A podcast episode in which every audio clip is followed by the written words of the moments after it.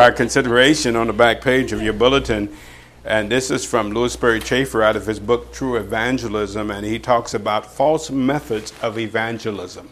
False methods of evangelism.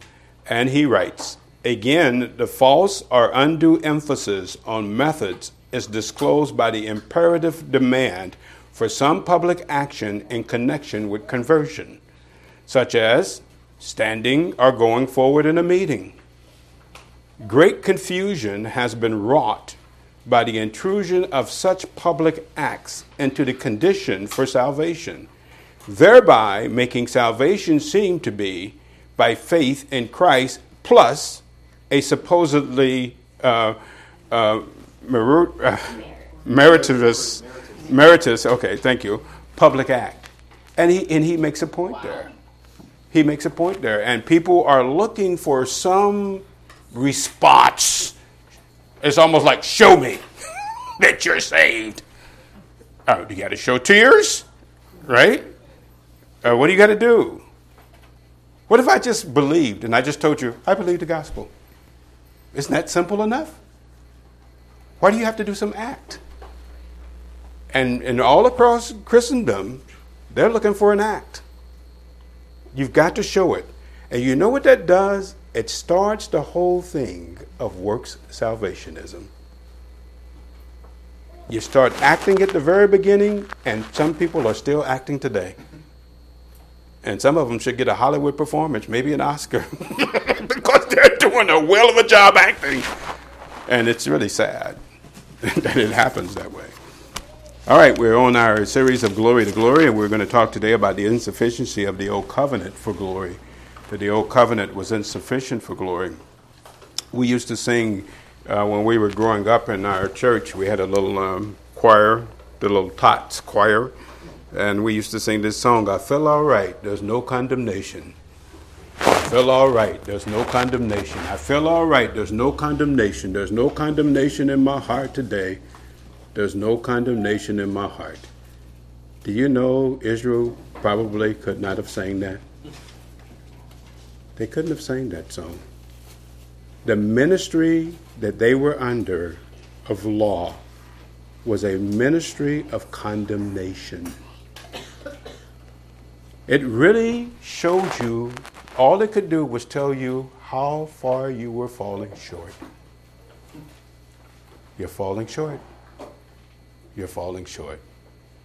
And you'll see it did not have the ability to do what the ministry of the Spirit can do. There was a quality of glory you're going to see that came from that ministry. But it was a glory that did not really reflect the kind of glory that you and I can reflect today. That at our best, when the Holy Spirit is actually doing the work, the amount of opinion that is reflected from the believer today is unlike anything any Old Testament saint have ever reflected, ever. And it ain't even close. It ain't even close. And so Paul is talking to the Corinthians in Corinth, and he's talking to them about the ministry that he's been given charge of and how different it was the, from the ministry that came before it. This is really, uh, 2 Corinthians chapter 3 is a great dispensational scripture. It shows you a clear delineation between what God did in the Old Testament with the Old Testament saints and what he's doing to believers today. I, for the life of me, cannot fathom in my mind how people do not see this. It's just, it's unfathomable to me that this is so clear. I've often thought you can write a book a thousand and one ways as to why there's a distinction between the Old and New Testament and what God is doing to get today versus what He did before. It's so clear over and over and over and over again, and so clear that you begin to wonder anyone who doesn't see this, this might just be a spiritual issue, right? Can't do anything to help you unless the Holy Spirit shows you. Because the facts are certainly there for everyone to see. And we'll see it tonight. Father, we're grateful for the opportunity to be able to look at these things and grateful that as believers today in this dispensation of grace, that we've been given something completely better and new. Not because we're better, but because of what you are showing forth at this time. And that those Old Testament saints had what was, a, was shadows and types of what was to come. But we are really living out today the reality of what you really wanted to accomplish. And we're so thankful. All of that is on the basis of the work that the Son did on our behalf. It's not a result of anything that we've done. It's totally by grace. And we're thankful for that. In your Son's name we pray. Amen. And so we pick it up at verse three, uh, 6 of chapter 3 of uh, 2 Corinthians. And so Paul is talking about this ministry. And just as a backdrop to this, you see that um, at Corinth there were these ministers, and they were um, hawking the word of God for profit. And so you have you see this today. And what's interesting to me is where when you get into the Old Testament, it's easier to do that. It's easier to do that, where you can use the Old Testament in a wrong way. And so you could see that, for example, in 2 Timothy or 1 Timothy, where Paul tells Timothy, you go over in there in the Ephesus and, and that you charge them to stop teaching a different kind of Old Testament doctrine. What do they do? They take the Old Testament and they misuse it for their own purposes. And that's what was happening here at Corinth. And so you had these bad actors who were misusing the Old Testament. And so they were trying to put pressure on the Apostle Paul to do it. Nothing's new under the sun, right? You have people today who are misusing the Old Testament. They take the Old Testament and they misuse it and try to use it for practice. They try to use it for practice. Uh, tithing is a, a, good example of that. Uh, you tell people today that there's no tithing today, and I've seen people almost have a stroke, stroke out. uh, when you tell them that, they just they can't fathom in their mind that that's true. All right, and so they this misuse of the Old Testament for purposes that God didn't intend it, and so Paul's dealing with this. And notice at the end of ch- the second chapter, in verse uh, 17, what he says. He says, For we are not as many which corrupt the word of God. That word corrupt is to hawk. They're hawking the word of God for profit. And what, how do you hawk the word of God? It's the ideal that you take something and you're adding to it. You're adding something to it. It's like if you had snake oil, uh, right, and you're adding something to it in order to make it go further. And you're doing it for your own purposes. But as of sincerity and as of God, in the sight of God, speak we in Christ. So notice then he comes down into chapter uh, 3, and we'll read down to, uh, from 1 down through verse 6. Do we begin to commend ourselves? Or need we, as some others, epistles of commendation to you, or letters of commendation from you? You are our epistle written in our hearts, known and read of all men. For so much as you are manifestly declared to be the epistle of Christ, ministered by us, written not with ink, but with the Spirit of the living God, not in tables of stone, but in fleshly tables of the heart. As such, trust we have, we have through Christ to Godward. Not that we are sufficient of ourselves to think anything of ourselves, but our sufficiency is of God, who has made us able ministers of the New Testament, not of the letter and so, I mean, here you see, it's, it's very clear that there's something different that is going on here. Um, there are no apostles today. Can, can, I let you know that? I, I, hope that somebody's not disappointed in here that you thought you were an apostle. Don't want to say that too loud. Some people might fall out. Uh, we're in, under a completely different kind of covenant or testament. None of the letter, uh, so he says in verse 6 uh, not of the letter, but of the Spirit. For the letter kills, but the Spirit giveth life. Now, I want you to know, just as an aside here in verse 6, because as we work on getting the seminary going, as we talked about doing, some people use this to say you should never go to seminary because the letter killeth. but the Spirit gives life. And that you don't need to learn anything. Just get up there and the Holy Spirit's going to speak through you. And it pretty much shows those people who have done that, that, that that's the case. um, but notice he says, so this idea of this minister uh, in verse 6, that um, the, uh, the minister of a new covenant. And so this idea of minister, this word minister, if you do a New Testament um, study on it, it's a really interesting word. Now, this word is the diakonos. Uh, but there's several words for ministry. You have uh, latreo, you have uh, hupertes, you have several different words for ministry in the New Testament. But this one is service as seen in activity.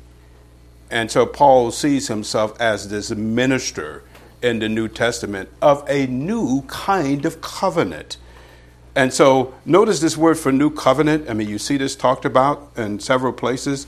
Uh, look at let's look at Hebrews 9:15 first. I don't know how many times Scripture can say that we're under a new covenant for people to be able to understand we are under a new covenant. I don't know how much clearer it can get. Um, now, in uh, Hebrews chapter 9 and verse 15, now notice, um, verse, we'll start with verse 13. For if the blood of bulls and of goats and of the ashes of a heifer and the sprinkling of the unclean sanctifies to the purifying of the flesh, how much more shall the blood of Christ, who through the eternal Spirit offered himself without spot to God, Purge your conscience from dead works to serve the living God. Verse 15, and for this cause he is the mediator of a new covenant. A new covenant. Uh, or really, you could say testament, that by means of death, for the redemption of the transgressions that were under the first testament, they which are called might receive the promise of, an inher- of the eternal inheritance. And actually, he tells you um, I think it's earlier that we uh, we have this New Testament. Uh, I think it's actually in chapter eight, uh, and that it's based in verse six. Notice he says, "But now he has in uh, Hebrews eight six."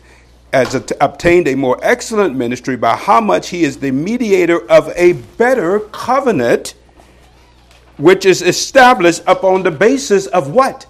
Better promises. And so you have the superlative degree there that this is you have this covenant this is such such so much better. So much better. And we sing the song that we have something better. And i don't think a lot of believers believe that. They're so busy. And i understand why they do it. Because if you're unlearned and if you're unspiritual you want to take things that are like childlike things because they're easy to explain and to use those. Because when you get into the New Testament, you're dealing with things that really take being filled by the Spirit to understand. And a lot of people don't. They really can't understand it because they don't have any kind of illumination to understand it. You're dealing with abstract ideals as you talk about being in your position in Christ. Those are things that it's going to take you being filled by the Spirit to understand. And so a lot of these things that you see in the Old Testament, they're, they're child things. And so people want to play with little baby things. And I understand that. People don't want to grow up. They don't want to grow up spiritually. And that's a problem. But so Paul says that he was the minister of a new covenant. Now, this word for new, uh, as it's used in 2 Corinthians chapter 3 and verse 6, is the word kainos, and it's a new kind of covenant. And so you have two different kind of words that is used for new in the New Testament. You have kainos, which is new in kind. Um, and then you have neos, which pertains to that which has been in existence for a short time or recently, or, a fresh kind of covenant. So it's kind of like if you go get a new car, right? You can get a new, a fresh car, right? Right? Uh, brand new. You know, they say that the new car smell, right? But you can get a new car also, and it's new in kind. Right? This is a new kind of covenant that we're dealing with here. Paul says that he's dealing with here, and it's different from the first testament that came before it. And so, a covenant, as we see it used in Scripture, is between two or more persons, and it's a binding contract or agreement between two or more persons. And that's how you see it used in Scripture. Now, notice if you look back at uh, Galatians chapter 3 and verse 15, and just as an illustration here. Galatians chapter 3 and verse 15.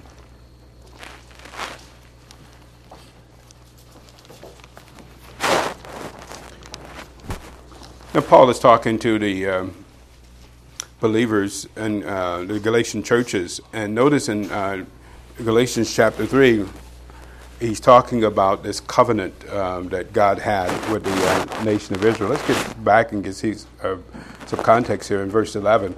But that no man is justified by law in the sight of God is evident, for the just shall live or go on living by faith, or really out from faith. And the law is not of faith. So it doesn't take faith to uh, uh, it didn't take faith necessarily to uh, observe the Mosaic law. It doesn't take faith to observe any kind of law, really. And so, law, you see it, it says, don't do this, and it's pretty cut and dry. Faith is something a little different. Uh, but that no man is justified, uh, the law is not of faith, but the man that doeth these, uh, them shall live in them or by them. Christ has redeemed us from the curse of the law. And when he says us, don't put yourself in there because you weren't under law. He's talking to those in the church here who were under law. I wasn't under law, and I can prove to you I was never under law because I am a Gentile. And by the way, I found out, I guess it's been came up that that thing that I told you that I thought I was 1% Jew, well, they changed that. I'm not 1% Jew anymore, so I, I was never under law. that shows you how crazy some of that stuff is, right? It just changes. but anyway, it says in Romans, when the Gentiles, which have know not the law, do by nature the things contained in the law. No Gentile was ever under law. Ever. That's why they had the church, the first council of in, in Acts 15, was to ask the questions, are the Gentiles under law? No Gentiles ever been under law. So he's not talking to you here. He's talking to the Jews in this church who were under law. And so, uh, being uh, for if it is in, in verse thirteen, um, excuse me, fourteen. Where was, was I? I got off. Christ, verse thirteen. Christ has redeemed us from the curse of the law, being made a curse for us. For it is written, "Cursed is everyone that hangs on a tree." that the blessings of Abraham might come on the Gentiles through Jesus Christ, that we might receive the promise of the Spirit through faith. Brethren, I speak after the manner of men, though it be a man's covenant, yet if it be confirmed, no man disannuls or adds thereon until you have this uh, idea of a covenant um, um, that as you see it in Scripture. And so this is a new kind of covenant, a new kind of testament, unlike the one that, be, that came before it. It's better. And it, not only is it better, you have better promises that it's based upon. Not anywhere close to it. This commingling of the Old Testament and the New Testament has caused the majority of the confusion you're seeing in the church today.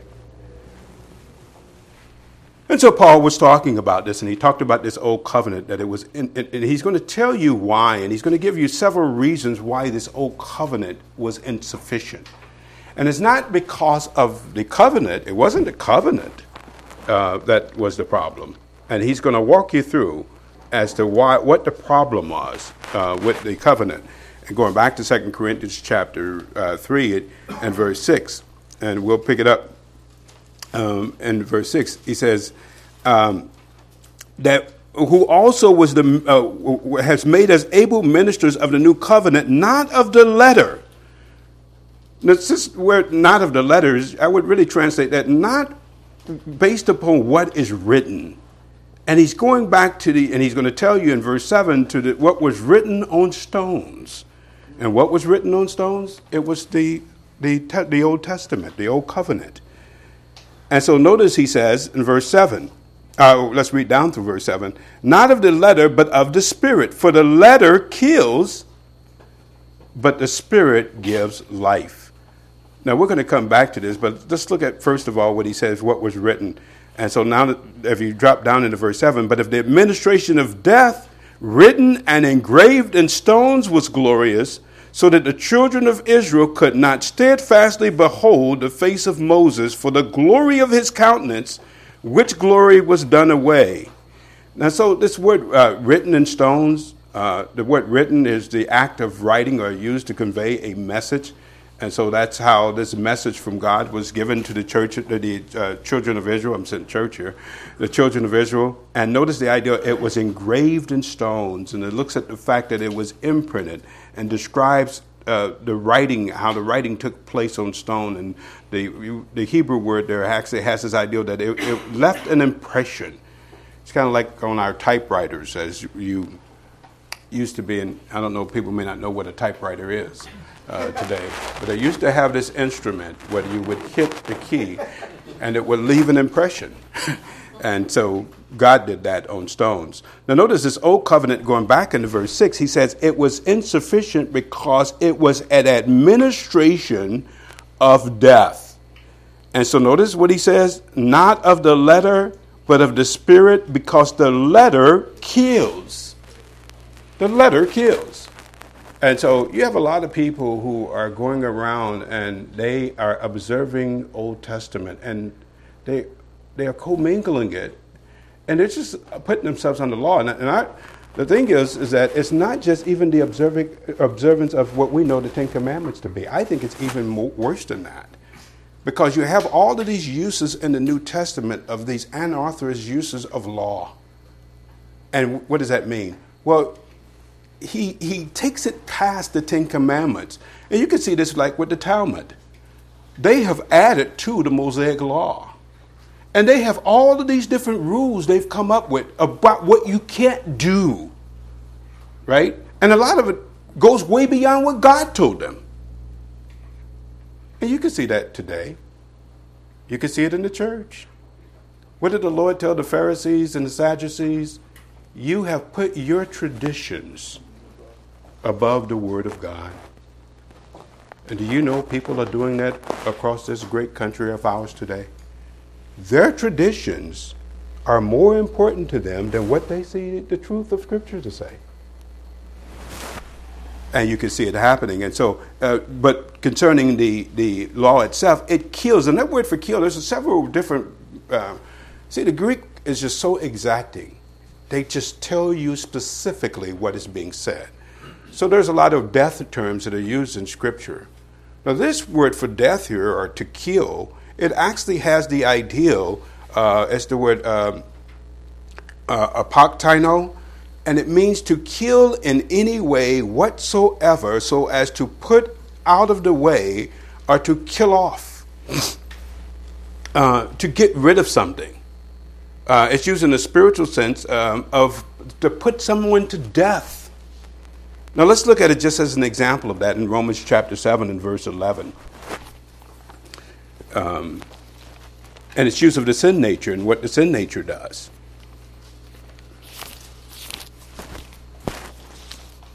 I think there's a correlation here because as, as you try to live up to the Mosaic law, or really any kind of law you come up with, your sin nature is going to rise up and it's going to cause you some problems, and you're not going to be able to accomplish it, and you're going to be frustrated and then you're just going to try harder, and then you're going to get more frustrated.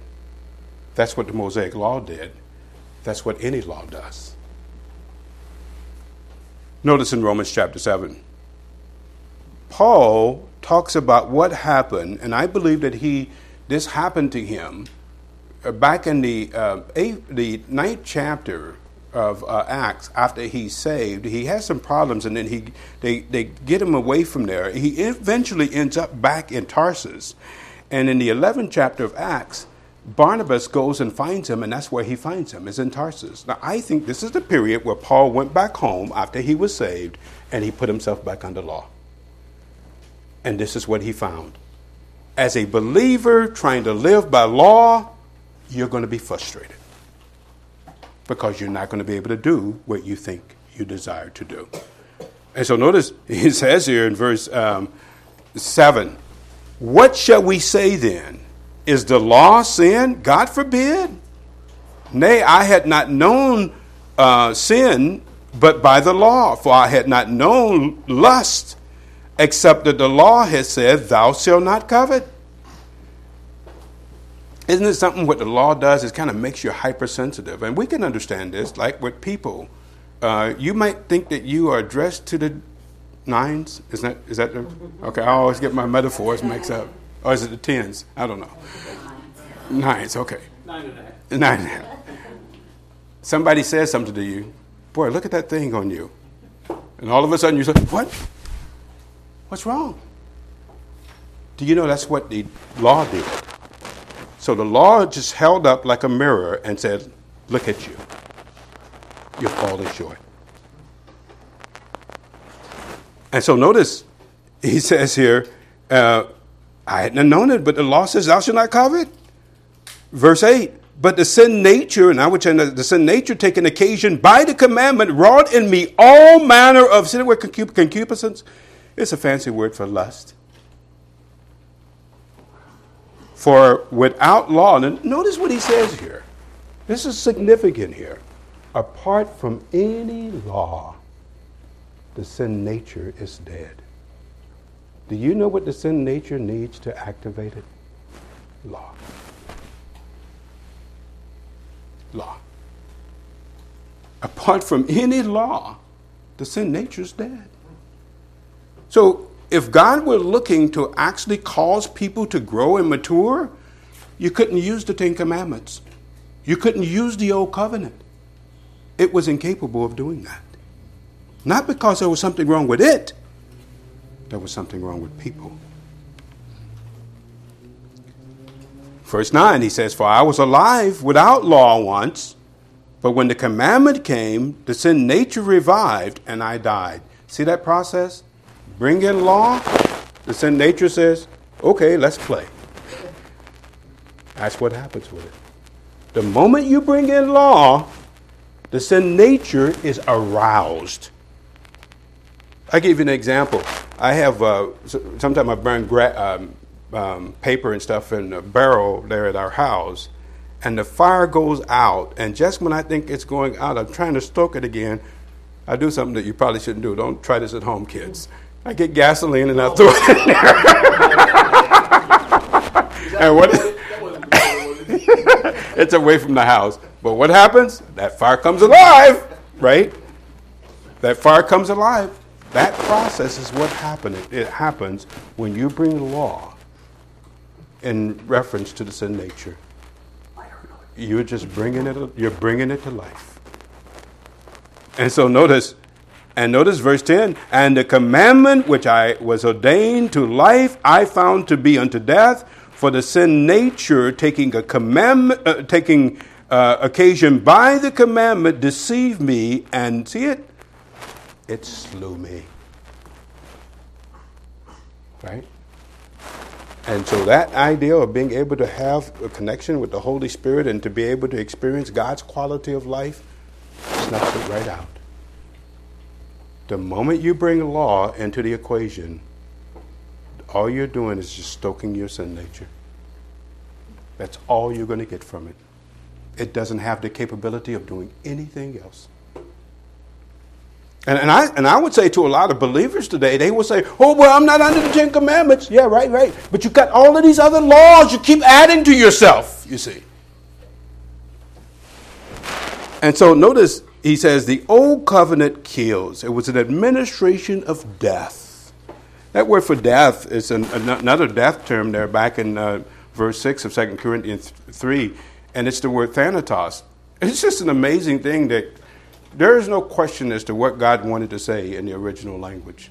And I think we, it kind of blurs the distinction sometimes in the, um, in the translations. But this word for death here is a totally different word. It's the word thanatos and it looks at the point of time that death occurs.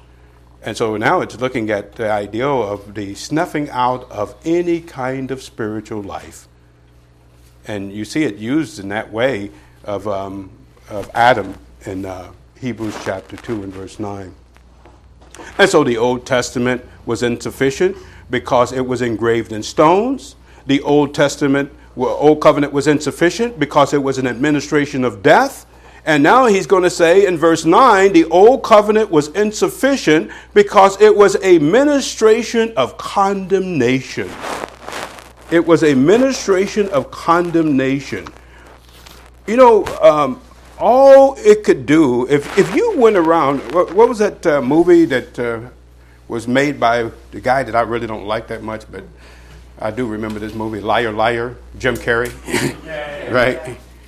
You just went around and all you did was you told everyone that you came in contact with the very truth about everything you saw about them? How many people could take it? Right? They couldn't. All the, the law was doing and all it had the capacity to do was show you here's the truth. Here's the truth. Now, this word for condemnation is an interesting word. This ministration of condemnation, it comes from the word krino. And in 1st and 2nd Corinthians, you have a lot of uses of this word. And based upon what the Corinthians were, I could see why. But this word for krino is a, the, compound form of it is used 17 times in the New Testament, and it, uh, it's the idea of it renders to render judgment. So, what does the law do? It rendered judgment. Right? Well, look at that in 1 Corinthians chapter 11, 23 as an ex- example. And you say, but Please show me mercy. There's a reason why this happened. uh, 1 Corinthians 11 23. And it's used of uh, the believer at the, uh, uh um, is it 11? 23? Yeah. Um, uh, katakrino. Excuse me.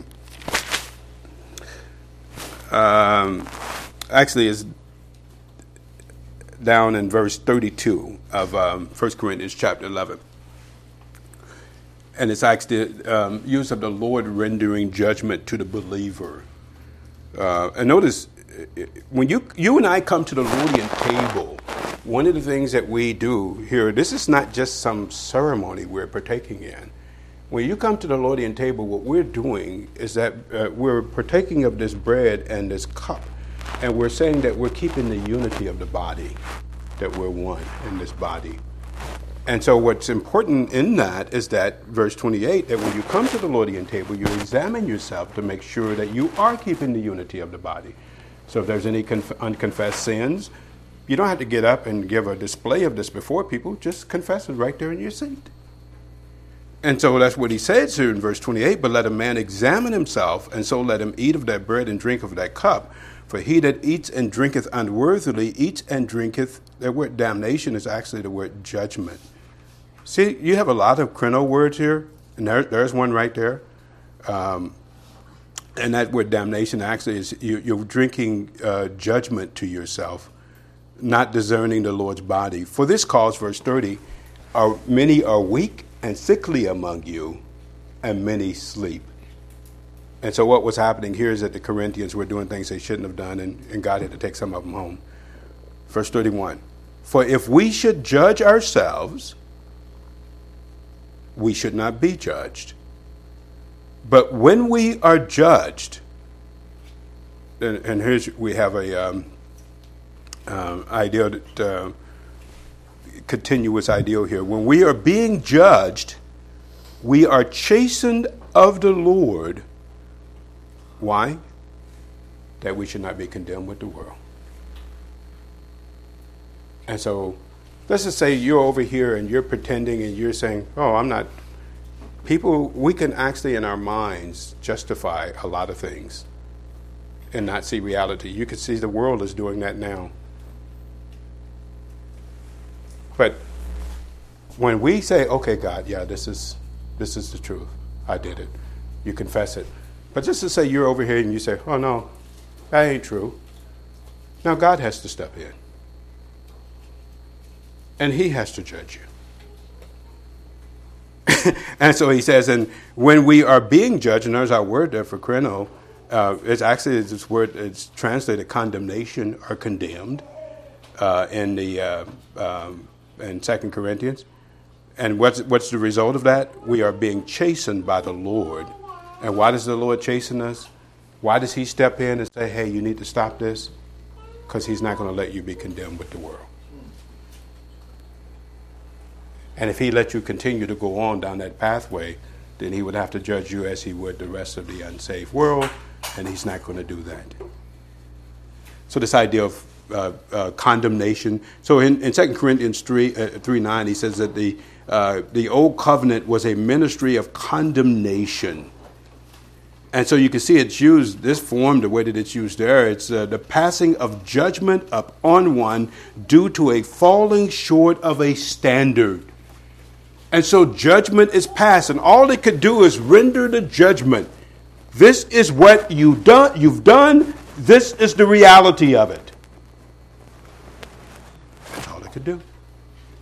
I told we were talking about this in class in the morning this morning is that all the law was it was like a mirror. All the law is is like a mirror. It just shows what's going on in front of it. It can't do anything about it. It just shows the facts. Now you might get up in the morning in front of the mirror and you don't like the results of it. Don't break the mirror. The mirror is just re- revealing what's in front of it. And that's what happened here under the law. and so it was a ministry, it was seen as a ministry of condemnation. The old covenant was insufficient because it had a fading glory. So that was a quality of a glory that was attached to it. But notice how that glory came about and notice what happened to it. Go back into 2 Corinthians chapter 3 and in verse 7.